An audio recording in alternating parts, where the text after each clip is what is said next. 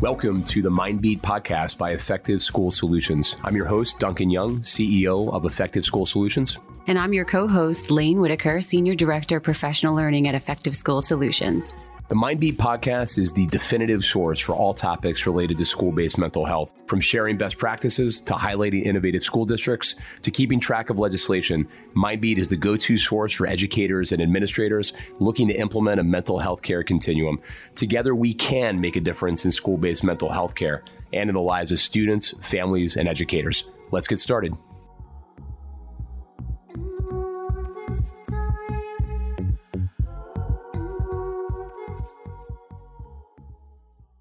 Hello, everybody. Thank you for joining another episode of the Mindbeat podcast. I'm Duncan Young, CEO of Effective School Solutions. And I'm Laine Whitaker, Senior Director of Professional Learning at Effective School Solutions.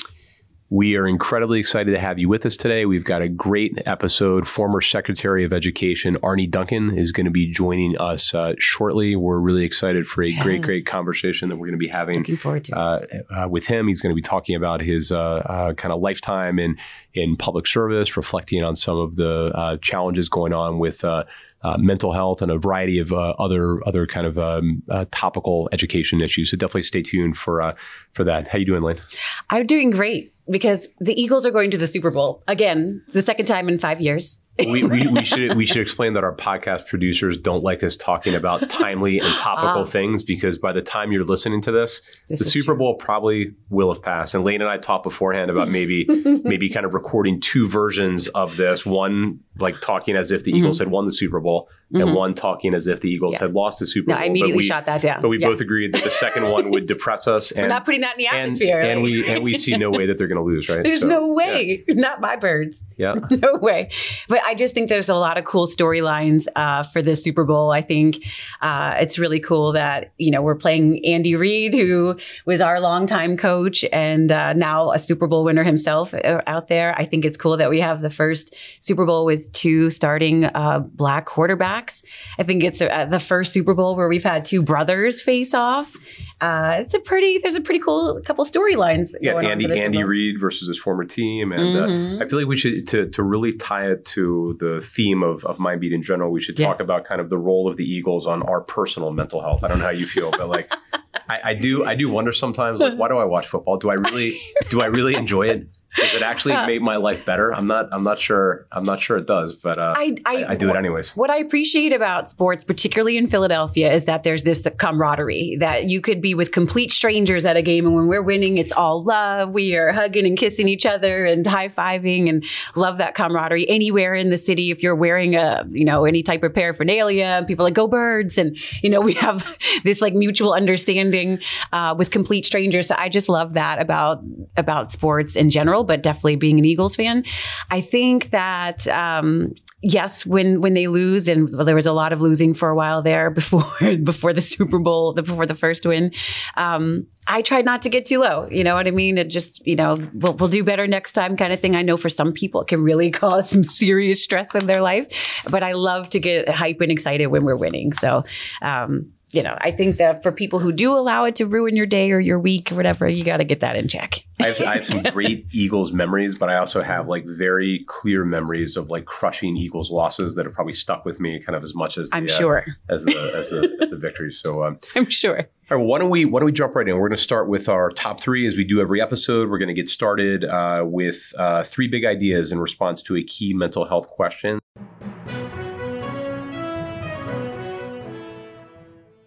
Today's top three Laine is top three characteristics of tier three mental health programs. So when we talk about tier three mental health programs, we're talking about mental health programming aligned to a multi tiered systems of support model.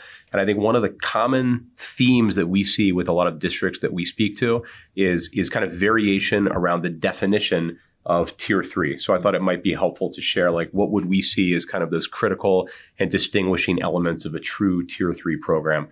I think the first question is who is tier three mental health programming for? Mm. This is generally the highest level of care for mental health care that can be offered within a school setting. And often we're talking about students who are at risk of being outplaced to a private therapeutic day school outside of the district. It could be for students returning from a private therapeutic day school Um, and the, the the three key things that we would see as essential to tier three programming. Number one would be kind of a wraparound model with multiple modalities of care and multiple therapeutic touch points. So what we always try to remind districts on when it comes to tier three care, this is not random acts of therapy. This is not a drop-in mental health clinic. This is not kind of meeting with a therapist once a month. This is a therapist embedded within a school building and really kind of built into a child's school day. So we kind of think about really good tier three care as almost like a mental health elective mm-hmm. built into the school day, individual therapy, group therapy, family therapy, the availability of those clinicians to be available for urgent intervention. So a wraparound model, number one. The second piece is kind of like a really good quality and risk management function. So generally, with tier three students, you're talking about you know students who have uh, you know complex mental health challenges, and we want to make sure that there are multiple sets of eyes. Uh, kind of reviewing that student's chart and identifying uh, the potential for any high risk issues. So uh, here at ESS, we have a we have a quality management team that actually provides kind of another kind of review on all of our uh, student student charts and just helps us to uh, uh, identify whether an escalation to a higher level of care for a student is necessary. And then related to that, the third thing I'd point out is just really strong clinical supervision. Great mental health in a school setting uh, almost needs to adhere to kind of like a medical model in some ways. And if you think about like any hospital show that you've watched, you know, like ER or Grey's Anatomy or something like that, you've got you know the the the uh, physician treating the the uh, patient, and then you've got like the attending, right? The mm-hmm. attending physician is doing the rounds every morning and kind of doing a secondary review on every child's case, and that that clinical supervision piece is really really important. I think one of the things we observe a lot of times in a school setting is schools who do this on their own might have therapists that they've hired but oftentimes they don't have a trained clinical supervisor to oversee those individuals. Those therapists might roll up to someone in the administration who has great background, maybe in an academic subject, maybe in special education, but doesn't necessarily have any formal training in, in mental health. So that strong, well-defined clinical supervision function, I would say, is the, the third thing. So those are um, our top three for today. Top three characteristics of tier three mental health programs. I think that's a solid list. And what's so great is when when all those things are in place and really working, then it really frees up the administration of a building or a district to tend to tier two kids or to uh, the greater population when the kids with the highest needs are really being accommodated at a high level. So, um, really has a positive impact on the entire school uh, community. Yeah, great point. Yeah. Great point. So, we're moving on to the news. In the news. In, In the, the, news. news.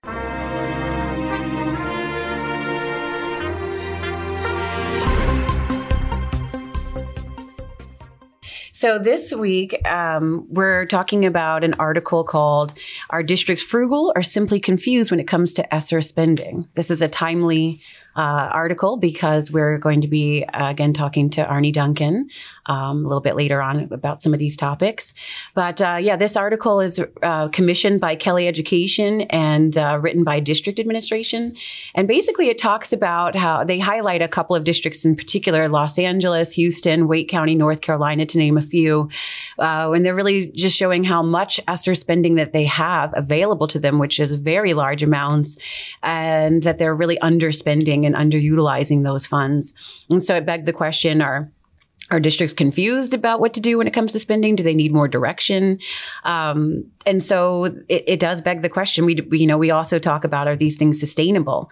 Um, so I think that a lot of districts may try to hang on to this money, thinking, oh, what are you know, we need to use it for this or that, or let's hang on to it. But these these budgets don't last long, as you've really got to to, spend it. Um, so yeah, it was an interesting article.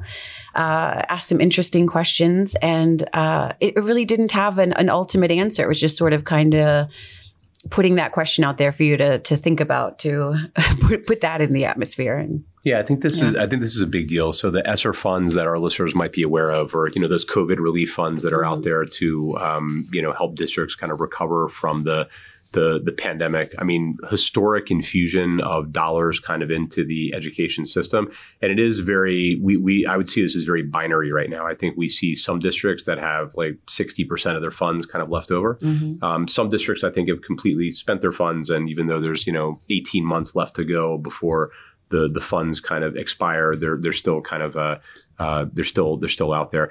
I mean, another element that I think is out there has been staffing. I know staffing and availability of, of staff has been kind of a, a big thing. And then I, I think you're pointing out another one, which is like concern on the part of districts about spending the dollars if they don't have a path to you know continue to sustain things kind of over over over time. And and I, I have mixed feelings about that because I, I know that sustainability is really really important. That being said, it is a shame for these dollars that could be going uh, to you know immediate benefit for for students are not necessarily uh, kind of being being spent in the in the way that they they should. I think what is really really important is you know I think Congress and our state legislatures also need to think about sustainability in an area like mental health. I think because if we are using ESSER funds to seed or bootstrap a mental health initiative, you know, I think unfortunately we all, you know, who, who work in this field seem to have a high level of confidence that, you know, the mental health challenges experienced by students are going to persist long after, you know, the ESSER fund kind of expiration date. So what are we doing from a policy standpoint? What are we doing as a society standpoint to make sure we're prioritizing, you know, these important initiatives for young people and getting those more sustainable funding sources kind of in place over the long term? And for staff as well, you just pointed out that there's some a lot of staffing issues in districts and that teachers are leaving the field in droves. And I think that they also have a lot of mental health issues, which accounts for those uh, leaving. And that's, you know, there should be a portion of these ESSER funds that are just committed to supporting the mental health of, of educators and, and school staff who have also been traumatized and, um, you know, experiencing a lot of mental health challenges as a result of the pandemic and the, the increasing challenging behaviors of their students. Uh, I think a lot of staff feel unsupported. And so, you know, we need to consider that they create the weather in the classroom and their mental health is equally as important to the to the students and we need to support them more too. So it's just another way that ESSER funds should be looked at for spending um, and spend the money spend the money. You have it. Spend it. To figure it out. There's so much resources out here. There's so many people that need the help. Spend the money while we have it and and then look for sustainable ways to maintain these services and keep staff happy so they're not leaving in droves yeah, no, great, great point. Okay, we are uh, incredibly excited to welcome today a very, very special guest. Uh, Arne Duncan uh, is with us today. Uh, Arne served as the U.S. Secretary of Education from 2009 to 2015 as part of the Obama administration. Prior to that, uh, he served as the CEO of Chicago Public Schools from 2001 to 2008. Uh, he won praise for uniting the city's stakeholders behind an education agenda that included opening 100 new schools, expanding after school, summer learning, early childhood, and college access programs, dramatically boosting the caliber of teachers and building public private partnerships around a variety of education initiatives. He's continued on to do some incredibly impactful work right now. He's currently leading Chicago CRED, a nonprofit trying to achieve a transformative reduction in gun violence in Chicago. Uh, they're they're working in partnership with local business leaders, community organizers, and other nonprofit groups. And the goal here is really to provide outreach, therapeutic uh, support, education, and employment opportunities for the young men most likely to be engaged in gun violence. He's also the managing partner at Emerson Collective, an organization dedicated to removing barriers so people can live life to their full potential.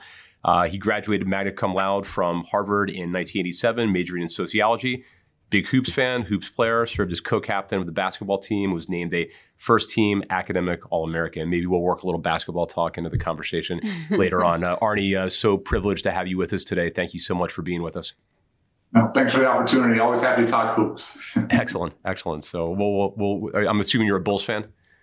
Ah, yeah, I'm a little bit of a fair weather fan. I'm a fan of Golden State these days. Got it, got it, got it. Okay. All Grew right. up loving the Bulls. Yeah. yeah, yeah. We'll get a little Steph Curry, Steph Curry, Klay Thompson talk. Can't blame uh, you for that. Yeah. So, um, well, again, uh, well, welcome. Uh, maybe, maybe we, would love to start off just, uh, you've had one of the great journeys, I think, in American education over the past 20, 30 years. Could you talk a little bit about how you first got into education? What led you into the, into the field?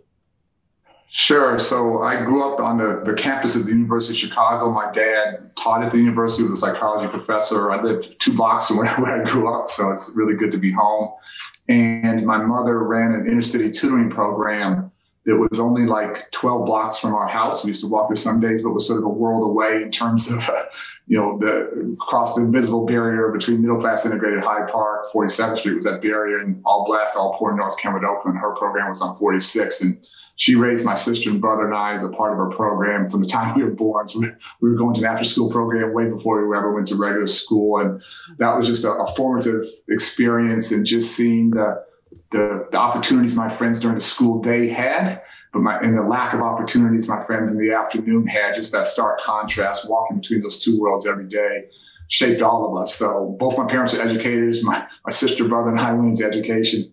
Um, a joke is actually not funny. We didn't have a TV as a kid. We, we, weren't allowed to watch TV. We had a lot of books in the house, and I used to have to sneak to a, friend's house to watch TV once in a while. But this is just uh, our, our, family's work and trying to create opportunity, education opportunity, particularly for underserved you know, kids and communities. That's that's always been my heart and my passion. That's been, I think, the theme throughout throughout my entire life. Got it. Got it. So you so you go to college and do you know at that point, you know, starting at Harvard that you wanted to go on a path out of college leading into education or or like a lot of, you know, 18 to 22 year olds, you just didn't didn't know, looking to have a good time and you'll figure it out a little bit later? yeah, it's a really good question. I, I don't maybe somewhere in the middle of that spectrum. So I actually took a year off between my junior and senior year, which was a little non-traditional. There weren't sort of gap years back then. And I worked full time in my mother's program and actually wrote, wrote my senior thesis about it. And I think I was really testing myself. Most of my friends were becoming, you know, investment bankers or applying to law school. And I think I wanted to test myself. Was this something that was a part of who I was or was it actually who I was? Hmm. And I think during that year, I didn't know what it meant. You know, my mother had volunteered all her life for 50 years, had to figure out a way to make a living. But I, I, I think I, some, someplace down deep, I figured out this is what I wanted to do. I'm coming out of college, you know, this is how not smart I am. My dream was to be a professional basketball player. So I, I didn't interview for any jobs. I had no, no security, no anything. And uh, we got lucky enough to play professionally. I cut a couple times here in the United States, played professionally for four years in Australia, and then came back to set up a I Have a Dream program and, and you know, build on that education thing. So I always, always had sort of those two passions of, of basketball, but education and working with kids. And that, that year off was, I think, a real test for me. And it helped me, I think, understand at a deep level what, what I was and what I wanted to do in my life. Got it. Got it. And it's really, really interesting that as you kind of went on that carousel, you kind of ended up where you began, you know, tying back to all those formative experiences that you had through your mom's tutoring program. So it's interesting how it kind of came full circle and kind of water seeks its own level, I guess. Hmm. Yeah, it's exactly right. Just for me now to be back home and back in community, you know, back in the neighborhoods, it, it's, uh, I, I, I needed it. I needed to do that. So it feels very, very good to be home. Excellent. So, you know, as former education secretary, you have a really unique perspective on the trajectory of like US education over the last couple of decades. So, when you look at the state of school based mental health today, how would you assess it? What do you think is the state of affairs? And, and what do you think have been the biggest changes? Well, obviously, the, the pandemic was just devastating at so many levels, and you know, from loss of life to you know, debilitating illnesses, you know, changing people's lives, loss of educational opportunity. We can talk about all this, but I don't ever want to say it's a silver lining. I don't even call it a silver lining, but what it did create, I think, is a, an awareness of the critical need to take care of people's, you know, physical and social and emotional health, and uh, that need has always been there. Um, it, it increased, it was exacerbated by the stress and trauma and loss during the pandemic, but it's not going anywhere. And what I've always said is for me that, you know, I'm always going to be always going to be the guy fighting for high academic standards and having access to rigorous coursework, particularly in underserved communities. But the foundation, the house upon all that, all that is built is really physical and social and emotional health. And you know, my mother always had a saying: if you know, if a, if a child's stomach is rumbling, it's, it's, hard to concentrate. And that was right. And she she fed every kid every day the second they walked into the center, and just tried to take you know, if kids need eyeglasses, and to get them eyeglasses. But if they're dealing with you know stress, if they're dealing with trauma, if they're dealing with challenges at home, if they're dealing with bullying, if there are issues you know in the school, the community, um, it's hard to concentrate on algebra, trig, and biology, you know AP physics. And so for me, building this foundation of meeting kids where they are, taking care of those physical and social, emotional needs, um, not hiding from it, not sweeping under the rug. I would add teachers as well who have been mm-hmm. through so mm-hmm. much. It's not just the students as a staff. Um, for me, if we don't do this, we can't get to where we go, uh, where we want to go educationally. And so it's critically important. I'm glad people are understanding that now more than ever. Um, are we doing enough? No. Are we doing more than we have in the past? Yes. And we need to continue to get better. And whether it's you know, physically, whether it's virtually, whether it's hybrid, there are lots of ways to, to help kids in terms of their you know, social emotional well-being. Um, but the goal, but we have to know where every kid is at and meet them exactly where they are. So, Arne, when it comes to taking the next step with school-based mental health, are there specific kind of gaps or or kind of areas for improvement you see? And if you if there's a you know state or federal legislator or policymaker listening to this, what are what are some of the things that you think should be on the radar screen of, of policymakers? Yeah, I just uh, the short answer is easy to say, it's hard to do. For me, this has to be as the, the availability of access to, to those services has to be as ubiquitous as access to, to running water is access to electricity. And whether it's a you know a, a five year old or a 13 year old or 18 year old or you know, think we're primarily talking K to 12, but college students as well. Um, there's just a desperate need now. And so for me, this is not an add on, it's not an extracurricular, it's not a nice to have, it's a must have. And again, not everyone needs it, but everyone needs to have access to it and people might need you know no services one day and need a whole whole bunch of support the next day because something has happened in their life and so i think just really understanding that just as we teach you know reading and writing and math and english and social studies this has to be core. And i often worry that things like this are so important um, not always but but too often there's greater access amongst the wealthy. And so the haves get more and the have nots don't. And whether it's a child in a wealthy community, whether it's a child, you know, in inner city Chicago or Cleveland or Detroit, whether it's a child in Appalachia, a child in Native American reservation, I can make a pretty compelling case that they need more access to more comprehensive services. And so I don't want this to be a, a case of the haves and the have-nots like I said, I want this to be universal. I want it to be ubiquitous. So, if we want to get to that level of ubiquity and that level of, of kind of equity, what does that need to look like from a funding standpoint? Because when I think about most of our tried and true kind of federal funding sources, be it Title I, IDEA, et cetera, those things can be used for mental health, but they can also be used for a lot of other things that are competing for the same dollars. Is there, are, are we, do we need to be on a path for a more formal kind of federal program targeted towards mental health dollars and mental health access? It's a great question. As you know, on the K 12 side, the federal money is usually only 8 to 10% of funding for any school or school district. It's usually you know, 40, 50% coming from the, the state and 40, 50 coming from the local community. So this is not one where I'm looking at one source or you know, look just the federal side. For me, at every level, local funding, state funding, uh, national funding at the federal level, everyone needs to be thinking about, you know, I'm no longer running the Chicago public schools. My, my good friend Pedro is. But you know, superintendents around the country, I think they're understanding how critically important this is. And yes, you have to make hard choices in terms of budget priorities. But th- I think this is you know has to be at the top of everybody's list today. Um, and I think there's a gr- there's an increasing awareness of that. So would it be great to increase funding? Absolutely. I'm always going to be a great advocate for, for more funding for, for public education. But for me, this is not something that we can wait for some new federal funding stream. I don't want to, you know, we don't, we, we don't have the luxury of waiting. We can't afford to do that. We have to figure it out now and every day going forward. Well, that's actually a great segue into my question. So, when you were in the Obama administration, you presided over the ARRA funding, which, for our listeners that may not know, that was the funding in response to the financial crisis uh, early on in that administration. And now we've got the ESSER funds, uh, which are a response to COVID uh, pandemic. So, you know, you just were starting to say that we have to act now. What do you think were the lessons learned about creating sustainable funding? Um, you know, after after ARRA, you know, and now we're running out of ESSER funds soon. Yeah, so that's a great question. So the ESSER funds, we, we put out a lot of money, and ESSER funds are a whole different level. Right. So school districts have uh, you know significantly more money than they've ever had. But to your point, it's time limited. And so for me, I'm always looking at things like this. They have to be sustainable. Mm-hmm. So those those ESSER funds for me, that's sort of more one-time funding. So maybe that's you know building upgrades. I've been a big advocate for high dosage tutoring and helping kids catch up who, who you know fell you know significantly far behind you know during the pandemic. A lot of kids just left school, so sending you know teachers and social workers and counselors to their homes to bring them back into school. I desperately worry about that.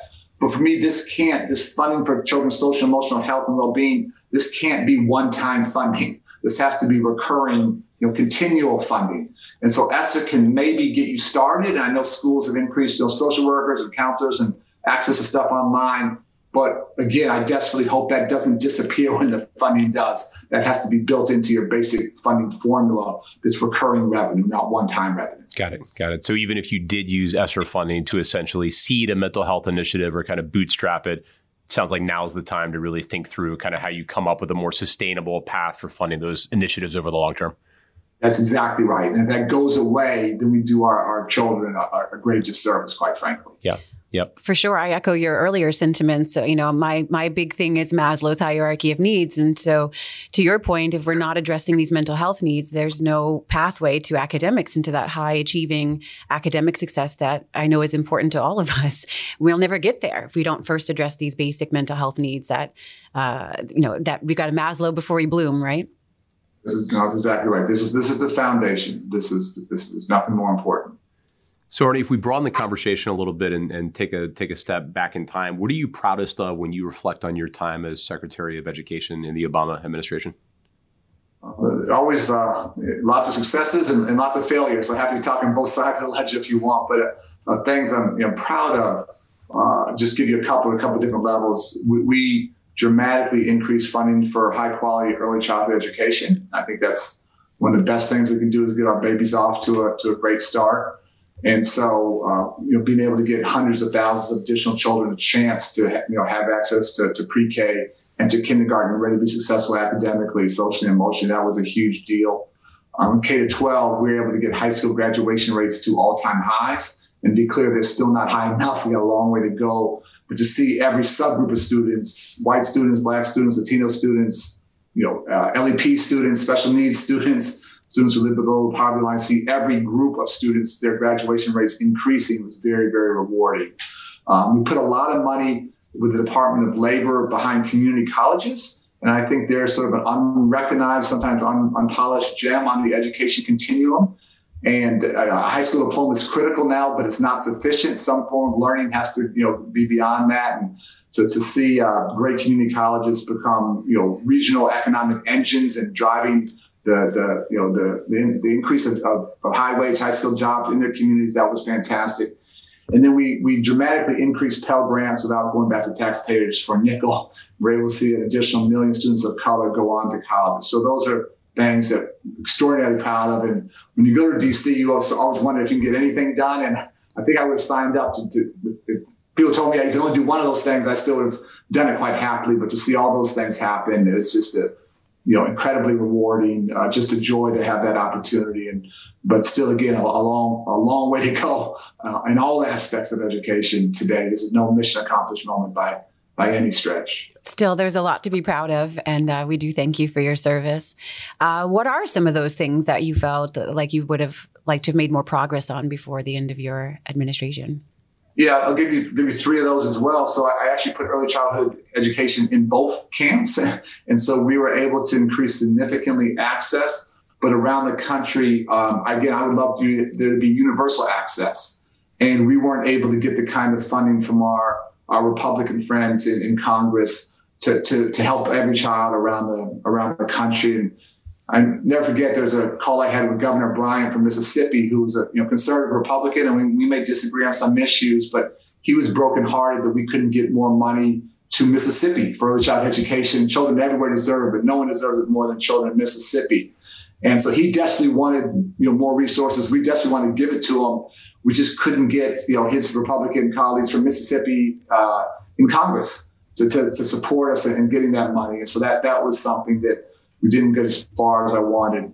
Um, secondly, I desperately wanted some kind of immigration reform to pass, which for us would have been access to uh, to, to, to uh, financial aid for college for dreamers.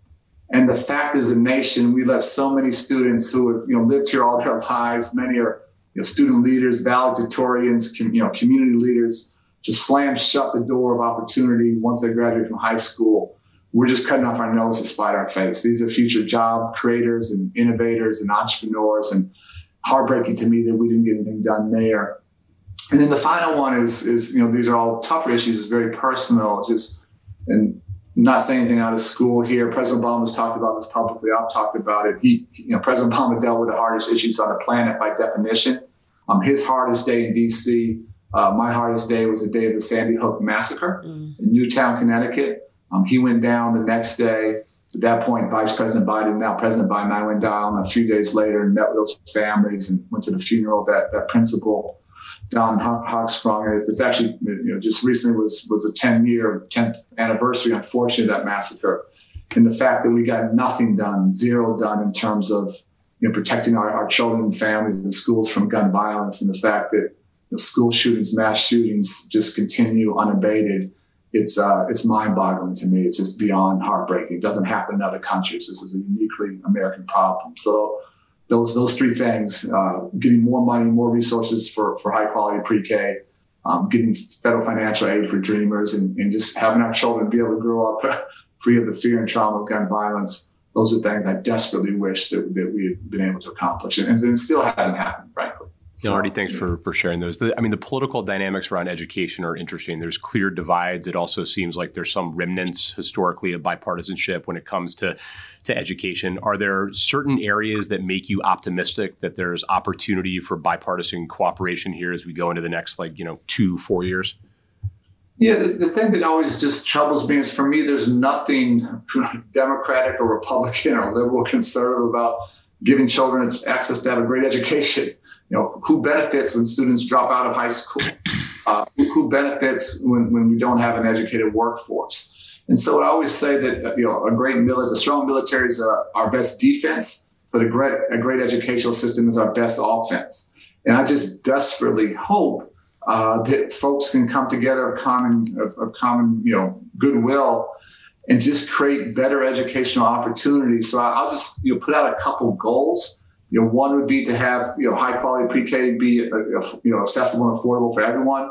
A second goal would be to have high school graduation rates get up to 90% for the country. And again, that's not enough, but the goal. A third would be to lead the world in college completion, whether that's at four universities or two community colleges.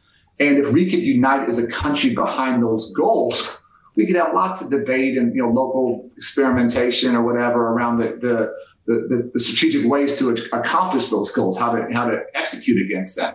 But I just desperately wish as a country, again, for me, those are nation building goals. And so that's my hope. I, I can't quite see, say I've, I've seen that happen, but I hope as a country we'll come to our senses and understand that, you know, the, the, the good jobs, the high wage, high skill jobs, we live in a flat world now. They can go anywhere. I, I definitely want them in our country, in our communities, where they can go to India or China or you know South Korea or Singapore, anywhere. And we got to fight for those jobs. And the only way those jobs are going to be here is if we have the best educated workforce in the world. And so I, I, I hope I hope we can unite behind how we get there. Just give you one concrete example on the bipartisan side.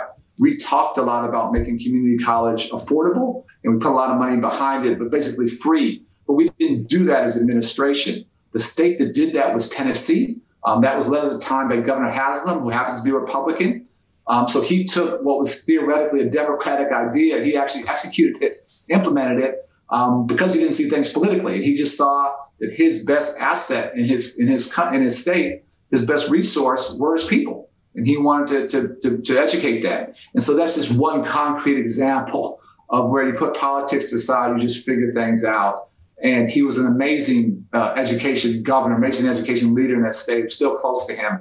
Um, happened to be a Republican. Who, who cares? You know, just a, he had a heart for heart for his people, heart for students, heart for his state. he did the right thing. That's a great, great example. So I know our time is is getting short. So I want to just pivot a little bit and take the opportunity to have you share um, with our listeners a little bit about the work that you're doing with the Chicago CRED and the Emerson Collective. Is there anything that you can highlight for us? Sure, I'll, I'll, do it briefly. And this is you know, a bit of coming from a place of pain, quite frankly. But unfortunately, gun violence is something that's haunted me all my life here in Chicago. We, I lost friends when I was a teen, you know, growing up playing basketball on the south and west sides. And then fast forward to seven and a half years I've led the Chicago Public Schools, lots I'm proud of. And we can talk about those, that story on another podcast if you want. But during my watch, in my seven and a half years, on average, we had a, a, child, a student killed every two weeks due to gun violence here in Chicago. It's a staggering rate of loss. And thank goodness never in a school, but you know, at, at home, the corner store, walking down the block, going home on a bus. And uh, when I left to go to DC very naively, I thought we were rock bottom. I thought it couldn't get worse. And unfortunately, seven years, you know, our family was in DC. Things got a lot worse here in the city. So for me, just being a Chicago boy coming home, this felt like the crisis facing the city. Didn't feel we were addressing it. So set up Chicago CRED to work with the young men and women on the south and west sides who are most at risk of shooting and being shot and we've been at it six years and learned a lot of tough lessons. This is the, the hardest work I've ever done. It's frankly the most heartbreaking and the most humbling, but it's also the most inspiring and, and meaningful. And so we've worked with over a thousand men and women now. Um, we're seeing very, very significant decreases in gun violence in the communities where we're working. So that's you know, very, very encouraging. Um, remarkable to see the transformation of people putting down the guns and putting in place peace treaties and really becoming the community assets they want to be. And so we're trying to scale and see if we can continue to, to bring the, the city's level of violence down um, as, as, a whole and working very hard with amazing community partners around the country to give people a chance to, to put down the guns and build productive lives. On the on, on, on that initiative, Arne, what does that playbook look like? Uh, if you could speak about that briefly, is that direct support kind of with those 500 or 1,000 kind of young people that you mentioned? Is that community awareness campaigns? What's the general blueprint? No, no, this is very nitty gritty, very hands on. So we we have eight centers across the city. Um, working with with young men. We now have a women's program, and unfortunately, because people shooting, being shot are getting younger, we're down to working with 13 years year olds as well. Mm. So with teens, and so this is very much hands-on. Everyone gets a life coach. Um, everyone gets a clinician, and working through that trauma is this, you know, critically important. We have lots and lots of folks get high school diplomas. We do these big uh, graduation ceremonies; they're really powerful. And then we have a jobs program at the end. So folks spend about a year with us and really trying to help them stabilize and grow and, and heal. And then um, we, we have about 43, 44 employers who hire our folks at the back end and having that, that job opportunity is so important. And so it's a comprehensive approach. You learn by doing. We make lots of mistakes. Um, I'm sure we're making lots of mistakes today and tomorrow, but we just we keep working and we co-design with the men and women we're working with. I always say these are men. They're grown. They're not little kids, and last thing we want to do is waste their time. So we're just constantly asking what's working, what's not, and refining. And, and again, seeing seeing their transformations is it's, it's I can't tell you how how powerful it is. As we build our team and expand, about half our staff that we hire now are former participants, are alumni who are now outreach workers and life coaches and helping out. And just to, to have that pipeline of talents, it's extraordinary to see how far folks have come. Well, it sounds like yeah. incredible and impactful work. So just appreciate your leadership uh, in this right. in this in this area. Uh, I know we're running short on time. Final question that we ask all of our, our guests: What's in your go to mental health toolkit? How do you kind of you know kind of re- regulate yourself on a day to day basis? Well, that, it's, a, it's a great question, and, and, we deal unfortunately with a with a lot of trauma, including, quite frankly, in the past couple days, and so it's something I'm I'm very very aware of, of trying to you know take care of myself and also take care of the team. I don't I don't love the term self care because we're all in this together. So how we build a you know a, a trauma informed group, and we, we, we see a lot and, and deal with a lot. So I uh, we talked about bas- joked about basketball. I try and go, go play basketball almost every morning and just you know have that camaraderie and break a sweat. And I'm trying to do breathing stuff, mindfulness stuff. Um, I talk to a counselor on an ongoing basis just to work through through stuff that I'm dealing with, and so really trying to uh, make sure that I'm I'm bringing my best self to some some very very tough situations. And they, they, it does take a toll. Um, there's a cumulative impact. And like I said, this is the hardest thing I've ever done. I have more sleepless nights now than I did at DC because it's so so personal. Um, but uh, I'm, I'm, acutely aware of how important it is to take care of my teammates and myself, and, and working to do do that better uh, on an ongoing basis. Well, Arne, mm, appreciate yes. appreciate you, appreciate your incredible public service uh, throughout your your your career and the impactful work that you're you're doing right now. We didn't get a chance to talk about basketball. We could have talked about the the Sixers and how I'm sure they're going to lose in the second round of the playoffs again. again it seems to happen again. kind of every every year, and the, I'm sure the the, the you know uh, you know Golden State will go 41 0 in the second half of the season, but uh, we'll see how it uh, how it plays out. But thank you so much for your yes, time and your generosity with your time today. We mm-hmm. appreciate it.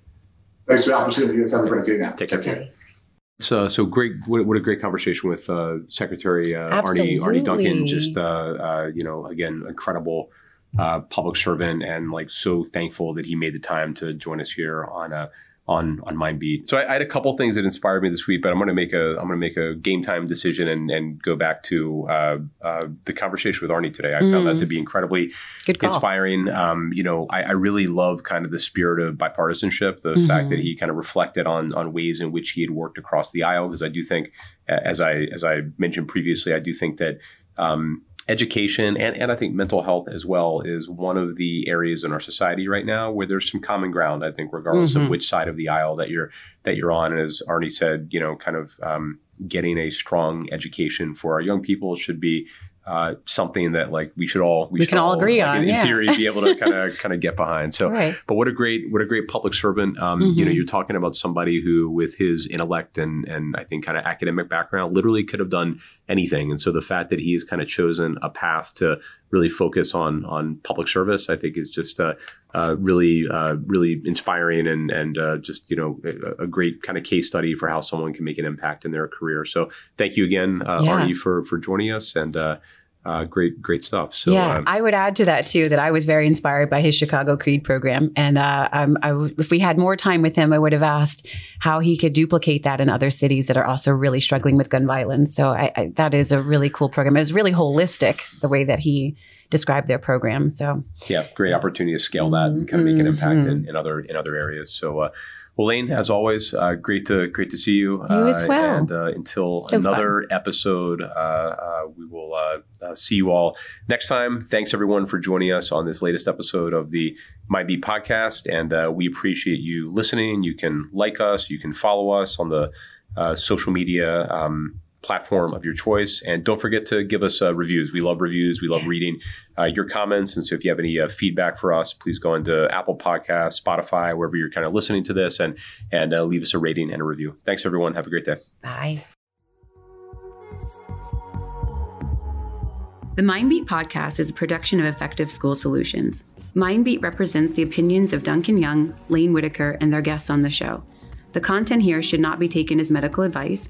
The content here is for informational purposes only. Please consult your healthcare professional for any medical questions. This podcast should not be used in any legal capacity whatsoever, including but not limited to establishing a standard of care, in a legal sense, or as a basis for expert witness testimony. No guarantee is given regarding the accuracy of any statements or opinions made on this podcast. If you or someone you know is experiencing a mental health crisis, please call the 988 Suicide and Crisis Lifeline, the SAMHSA National Helpline at 1 800 662 HELP, or your local healthcare provider.